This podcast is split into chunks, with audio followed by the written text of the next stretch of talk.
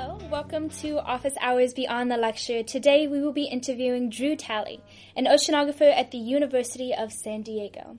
Hello, Drew. Um, thank you for coming on the show today. Oh, it's great to be here. uh, would you mind telling us what you do? What is your passions? So I am, technically, I'm a biological oceanographer. Mm-hmm. I got my degree at Scripps Institution of Oceanography.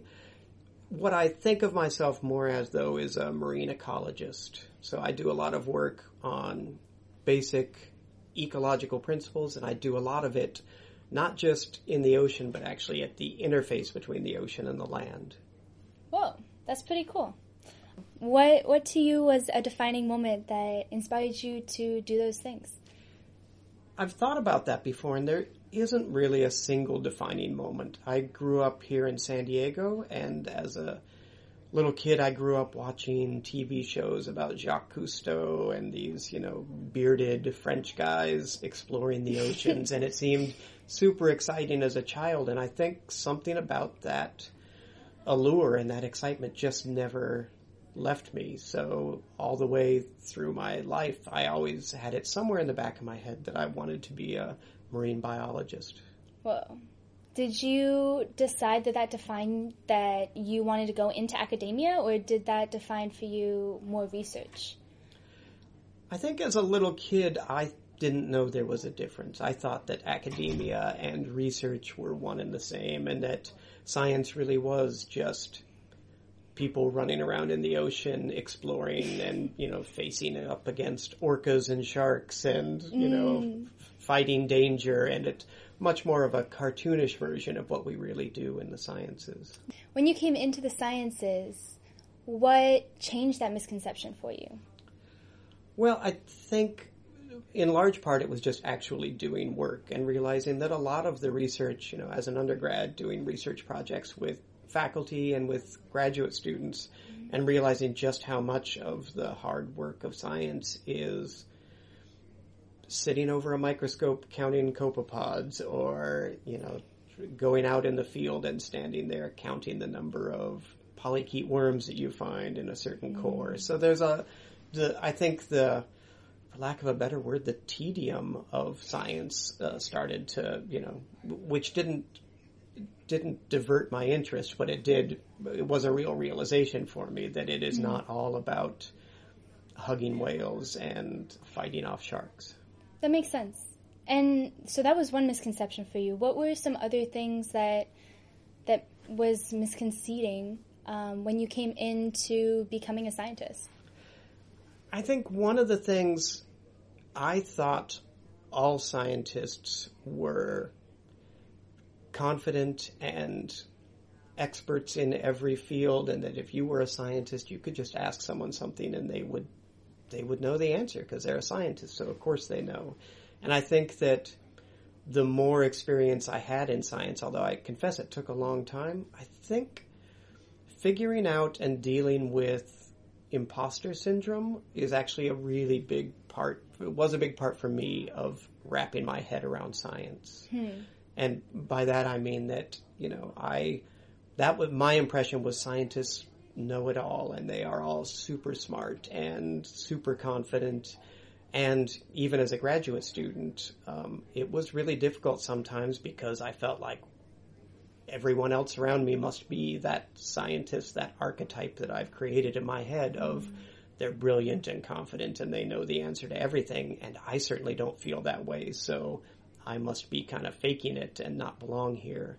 And so I think it took, I think, A, as I've become a faculty member and spent more time in academia, I have learned just how common that is, how, I would say more than common, it's almost ubiquitous. I have virtually never run into another professor even who doesn't, either currently or in the past, have struggled with imposter syndrome. Well, so I think that was, for me, that was one of the big defining moments of helping me to understand what science really is. Wow. That actually leads perfectly into my next question. What then does science mean to you? What is science to you? For me, science is just a, well, I shouldn't say just, but it's a way of understanding the natural world. Mm-hmm. So for me, science is a verb, not a noun. So it's a thing you do um, following the scientific method or some variation of it, and it's a way that we gain knowledge about the natural world. So I think of it as, again, I sort of break down, in my mind, there isn't a strong barrier between the public and scientists because people are doing science all the time in their own way and at their own, you know, at their own level and in things that interest them. So little kids can do science. It just means they're following the scientific method to answer questions. That makes sense. You said that you were inspired when you were a kid to be a marine scientist. Was that always your path, or did you ever diverge from that? Did you ever decide that you wanted to be a business major or decide anything else? Yeah, I actually was a philosophy major for a while, so I was convinced that I, the career I wanted was wearing a jacket that had patches on the elbow and just sitting in a room probably smoking a pipe and thinking very deeply about things. Mm-hmm. Um, and so I spent a couple years as a philosophy major before I realized that in addition to my philosophy courses, I was taking an awful lot of marine science courses. And uh, mm. ultimately I realized, oh, that's actually the path I want to take. How was that decision for you? How was that change? It, that was actually not a very difficult time for me. I didn't, I ha- I don't feel like I had had a lot of personal investment in the idea of thinking of myself as a philosopher, and so I don't think it it was a real struggle for me to change. Did you go directly from college to grad school, or did you take a few years? I, I took plenty of years. Um, I, I took a long time. I actually struggled with both focus a bit as an undergraduate, to be honest, and I also spent a fair bit of time traveling, so I lived in Algeria for a while, and in Indonesia for a little while, and um, Detroit even um, for a little while. Wow, so, yeah. You have traveled the globe. Yeah. That is really cool. Yeah, I, I don't regret it at all. It certainly set me back compared to my peers, and mm. the you know I have good friends who were already settled in their occupations and academia while I was at the point of finally realizing I wanted to become a graduate student, or maybe not realizing I wanted to become it, but having the having the determination to actually hmm. sit down and do it. What drove you to travel everywhere? Um, it, I wish I had an answer for that. I think I was, it was, it's a very seductive thing, travel, and so you know, I would often, I had a job that allowed me to travel, and it's one of those things where every year I would say, oh, just one more, one more year of travel, and then I'll get back to being serious about school. Um, but it was, it's very easy to get drawn away. It's one of the, I think it's a, a real problem, well, I'm a big fan of the idea of gap years. I think, especially for a lot of people, it's a wonderful way to figure out for sure what you want to do, take a break from undergraduate career before you move on to graduate school or onto a real career.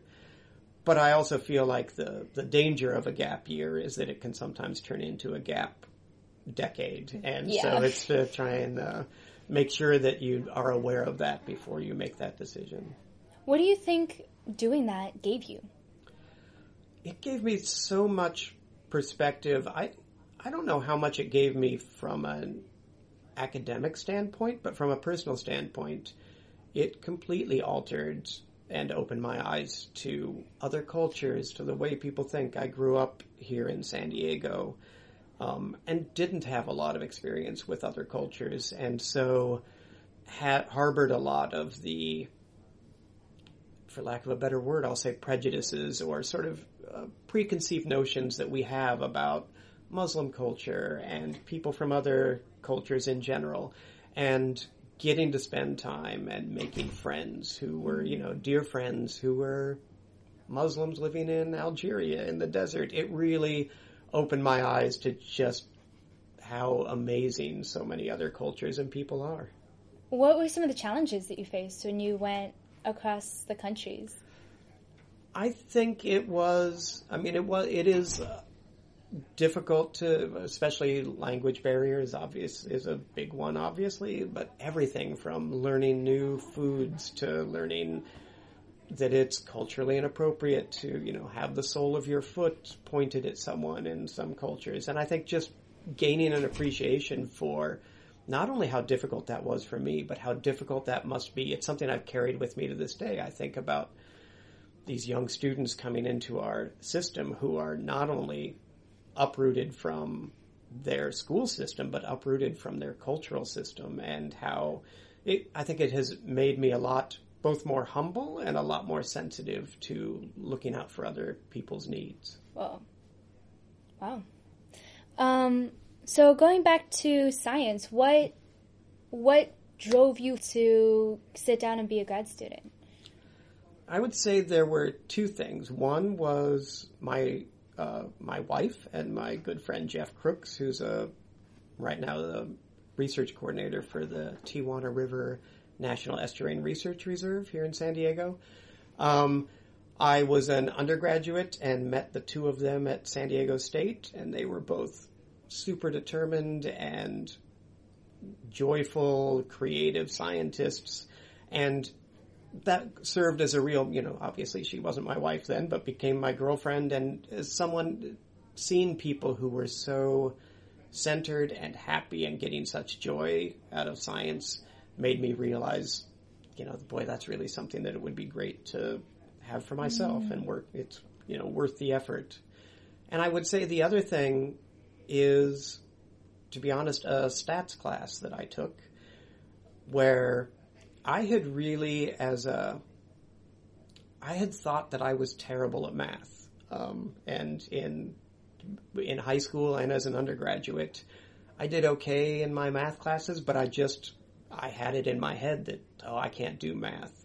And oh. taking a stats class where I, I realized suddenly that not only was I okay with it, but I really understood the concepts. Yeah, the simple, to this day, like, ask me to divide numbers in my head and I'll stare at you blankly. But the concepts behind math, I actually really love. And so mm-hmm. hitting that, like, being able to break out of that, oh, I'm a dummy at math, mm. and realize that, you know, yeah, there were some parts of math that challenged me more than other people, but there's some parts of writing that challenge them more than I. And, you know, we all have things we're better or worse at, but it doesn't mean you're bad at it, or it doesn't mean you can't do it. It just means you have to work harder for it. Mm. So that class really opened my eyes and helped me um, realize, yeah, it gave me the confidence to really push hard through some of the really difficult courses. You know, I'm not saying uh, calculus or organic chemistry was easy, but I will say it made it a lot easier because I came in there feeling some agency and feeling like I really could do it. You were confident in yeah. it. Yeah. That makes sense.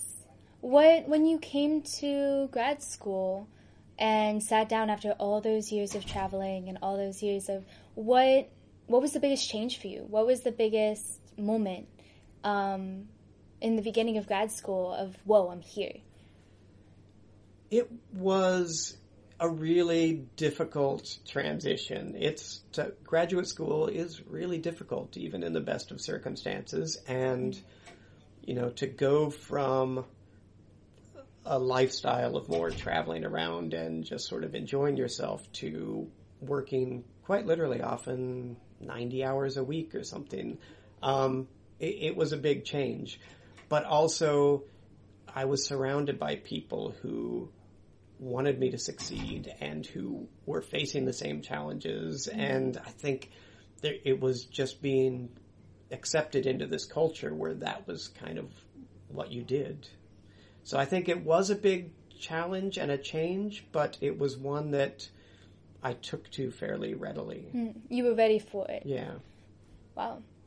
Um, what was, after you, after you left grad school, what were one of your biggest moments? What was your biggest discovery in your field as a professional now?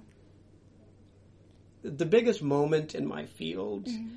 is, to be honest, happened fairly recently when I won the uh, Nearing Award for Outstanding Educator from the Coast and Estuarine Research Federation, which is sort of, most people hearing this will never have heard of it, but in my field, that's the organization that everyone wants to belong to and looks up to.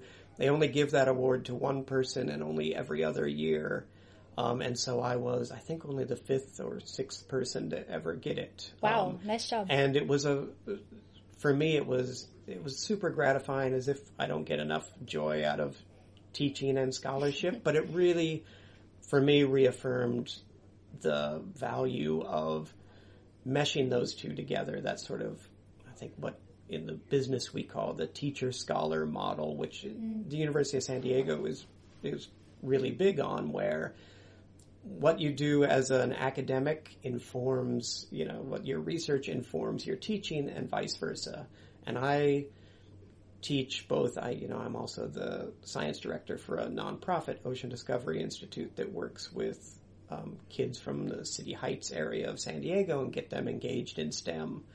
And I, what I've often thought about, you know, with working with kids that young, so high school and below actually, and working with graduate students and undergraduates here at University of San Diego, is getting out in the field and, and in the lab with students just invigorates your science. And it, I, for me, it's such a joy to show people something you love so much. It's, I liken it to when you see a movie you just love and you can't wait to see it again, but with your friends, so you can expose them to what a cool movie or what a great song it was you heard. Mm-hmm. I feel the same way about my science. Whoa. Yeah. And so I think this, the, working with them helps keep me, in a sense, young as far as my attitude towards the science. And then the science helps me, obviously, in some more obvious ways to train kids in how science works and getting them as excited about it, hopefully, as I am. Wow. What, what's made you start that um, nonprofit in City Heights? Oh, I, I deserve zero credit for the nonprofit. Oh. So the, the people who run the nonprofit are these amazing educators and experts in outreach and education. So I just happened to get involved with it. That's sort of a long story. But back in about two thousand one, I started, or two thousand three, I'm sorry, I started working with them. Whoa. Yeah. That must be really rewarding. Yeah, it is. It's yeah. uh, one of the one of the best things I do. And it must be really cool too to like see the children grow. Right. So we actually, you know, one of the kids who, there's a picture on my wall of her back when she was a freshman in high school doing work with me down on islands in the Gulf of California. Whoa. She ultimately graduated from Hoover High School here in San Diego. Uh, her name's Anai Novoa. She then went on to U C Santa Barbara, got her bachelor's degree there, came back to U S D and got a master's degree working with my wife and I here at University of San Diego. Whoa. And now she's finishing up her P H D at Scripps Institution of Oceanography out in La Jolla. So, yeah, so that has been a real joy for me to watch her and other students like that go through their, wow. their trip through college and career. That's really cool. What do you think for you now as a professor um, at the University of San Diego, or as a statistician, um, an oceanographer, what is the biggest challenge for you that you didn't expect? I think the biggest challenge is probably the finding the, t- in part finding the time to do everything you need to do. I think the one thing certainly, even as a graduate student, that never struck me was the administrative work that's involved in any job, but sort of the checking boxes and signing papers and mm-hmm. filling out forms and that sort of thing that everyone does. But I would say on a, the part that more importantly, or sort of that affects me more, is um, just trying to find a good way to effectively engage students. Mm-hmm. Um, you know, you you need to, it, the one thing I struggle with is trying to both be tough enough, is that the word, to, you know, really hold students to a high standard while at the same time offering them the support uh, mm. that they need. Um, you know, you you certainly don't want to be that curmudgeonly old scientist who's just like, well, tough luck, you, that's the grade you got, so that's the grade you got. Mm-hmm. Um, but you also can't give everyone an A, right? So it's, I think it's a real struggle to find the the way to offer those supports to students, especially students who everyone's coming from a different place and has different issues sometimes they're dealing with completely outside of the classroom that you have no knowledge of. So it's, it's, I think, super important. I've learned through time to try and be open to, I basically have decided that what you need to do is hold students to a high standard, but also the doors are never shut to a student as far as I'm concerned, no matter what they've done. If it would have been, oh, that, if only you would turn, you know, you didn't turn in a single homework this semester, that doesn't mean that next semester you hold that against them or you don't give them an opportunity, right? It's honestly, it, that it is a real struggle for me trying to make sure I'm being as supportive as I possibly can be while maintaining the rigor that I think is so important for students to see. That makes sense. What do you think, coming to the University of San Diego, going back to um, the imposter syndrome, do you feel like here um, you had to work through that as well? Like, what was that in grad school? Was that more as a professor? Like, how? I, I feel like it, I was actually just talking to a colleague yesterday who's just finishing her PhD, and she was expressing those exact feelings. And she said, wow, that never goes away, does it? And mm-hmm. to a degree, it doesn't. It's you're, you're feeling like you're being an imposter about something different. But I, and I don't know that there's a solution mm-hmm. to imposter syndrome other than, I think, recognizing that it's there, and that I almost feel like it's a personality defect if you haven't ever felt imposter syndrome, because mm. I suspect that that means you simply aren't aware enough to realize that there are some things you're just not that great at compared to some other people. That makes sense. So why did you decide to start teaching? What what made you want to do that after you came out of grad school? Yeah, you know, to talk about the, that whole teacher-scholar model, mm-hmm. in my mind, that was the only way, that was what academics did, was they taught and they did their research at the same time. And I have been at both ends. There's certainly a spectrum of that. At um, Scripps Institution of Oceanography, I was fortunate to have a committee and advisors who loved and cared about both teaching and their research. Mm-hmm. But Scripps is an institution that people become professors there and get accepted. They're not usually based on what phenomenal teachers they are, but what phenomenal research they do and, mm. you know, what grants they get, et cetera. The other end of that spectrum is a place like University of San Diego, which is uh, a primarily undergraduate training institute. So we're a place that really special, the first criterion, as we call it here, is that you be a good teacher. Mm. Um, so they do care very much here about that teacher-scholar model, but the emphasis is on teaching. And so I've seen both sides of that, but honestly I always felt I just couldn't disentangle those two things in my head. Why did you decide the University of San Diego? In part because, I I mean, part of it, honestly, you, you've seen the campus. It's tough not to Beautiful. love the idea of being at University of San Diego. Um, but I also love the idea of being at, had the small class size, the fact that the teacher-scholar model was something that was emphasized from the beginning, mm-hmm. and the fact that, you know, my colleagues in this department, you know, it's a small department where everyone works closely together and gets along. Um, but there were just so many things to recommend it. Uh, so, yeah, I didn't, I never looked back. It wasn't a second thought. No, not the least. So then at the University of San Diego, as a professor, what what does your typical day look like? At U S D, it's interesting because most of, I we do research and teaching, obviously, but during the academic year, most of our time is spent we're doing teaching-related yeah. activities. So a typical day, I get in here and, you know, a lot more time than anyone would be happy hearing of my day is spent on email. Mm. I suspect you, you may recognize that. It's... It's been a common theme. Yeah. I would say I deal with probably a hundred and something emails per day.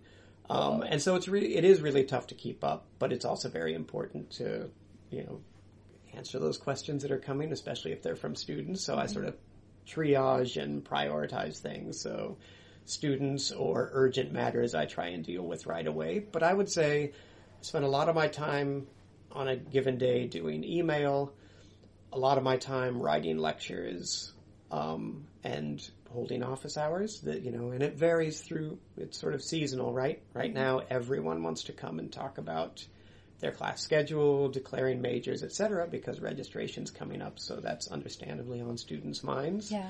Um, right before a test, I have a lot more students in my class, in my office hours wanting to talk about asking questions about exams and study material. Um, we also have administrative things we do, department meetings, things like that.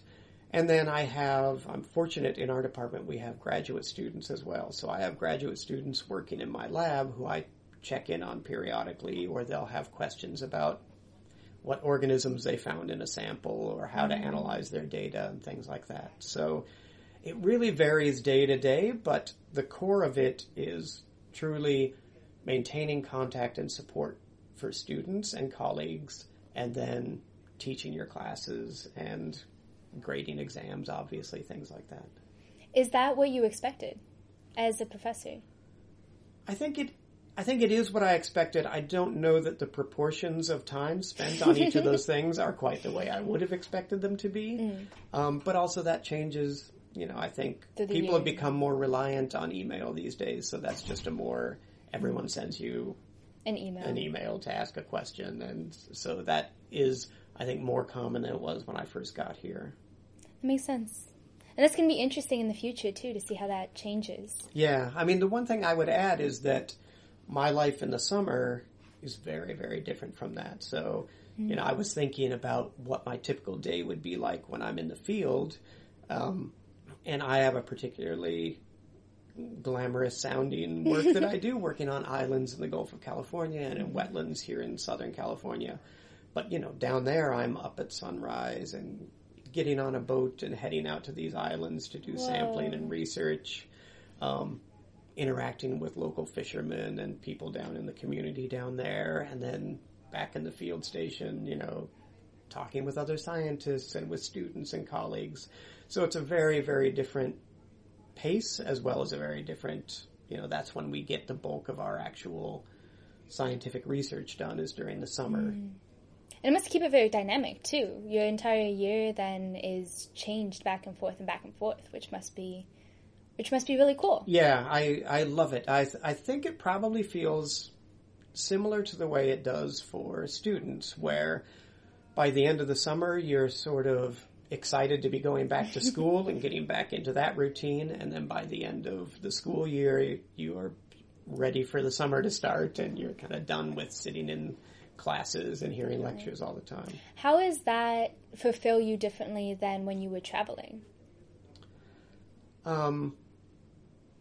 Traveling is such a joyful, but I, I, I hate the word I'm about to use, but selfish mm. um, joy, in that, right, my travels, I wasn't doing travels to go help build a school in, in Central America or something. I was traveling purely for my own Game. joy. Yeah. Um, whereas what The, the satisfaction I get now from both making a scientific discovery, or honestly, I know it sounds cliche, but when you're explaining a difficult concept in class, whether it's how the tidal cycles work, or how a, you know, how a t-test works in statistics, mm-hmm.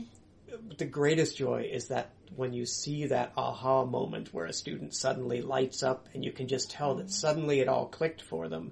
Like, like that's a joy that you get, that sure, there's a lot of selfish part of it, because you're right. You're, it's just fun to see someone go through that, but also that you're actually making a difference, you know, mm-hmm. and it's one of some of those little moments that are so tangible that really make this job wonderful. That's beautiful. What is some advice that you would give to undergrads going into this world now? I would say, if you're interested in science, or all, really no matter what you're interested in, start early. It's mm. it's never too early to go, and if you're interested in science, go talk to a professor who does work you think is interesting and say, hey, do you have any openings in your lab where I could volunteer during the summer, or I could volunteer, you know, during the semester mm-hmm. just for a couple hours a week. Those connections not only are valuable for you in that they teach you, you know, you might think, I really want to study um, infauna, which means the animals that live in the mud and sediments mm-hmm. in the ocean. And that looks so interesting when I read a paper about it or saw my professor talk about it. Maybe you would go and do it and you would hate it and you would realize, oh, the last thing I ever want to do is work with those again. As far as I'm concerned, that's a big victory right there, because mm-hmm. that it's just as important to check things off you don't want to do as things that you do. I would also say don't be too quick. You know, maybe you had a bad professor or you had a bad project or whatever. Don't give up on something right away, but certainly the experience is not only helpful for you to figure out what you want to do, but then it won't be too long if you're really interested in academia where you'll need a letter of recommendation for something, mm-hmm. and then you have someone who knows you well and can speak to your strengths and write you a good letter or make a recommendation to you or help mentor you through some of the difficult times. Yeah. Do you have people like that in your life that, that did that for you? Oh, absolutely. Yeah. yeah. And that's that's the only reason I'm here. That's perfect. Thank you so much. Do you have any, any last things that you would like to say? I guess the only... The only thing I would add is almost the opposite of what I just said about mm-hmm. get started early. The caveat is it's never too late. Like, I think I'm a good example of that, that I spent an awful lot of time not doing science and not doing academia or doing academia really poorly. Um, but just never give up on yourself. There's always, you, you can change that, and you can turn that around, and you can be successful. Well, thank you so much oh, thank for you. being this on the show today. Yeah. Um, thank you, everybody, for tuning into Office Hours Beyond the Lecture with Doctor Drew Talley. I hope to see you in the next podcast. Goodbye.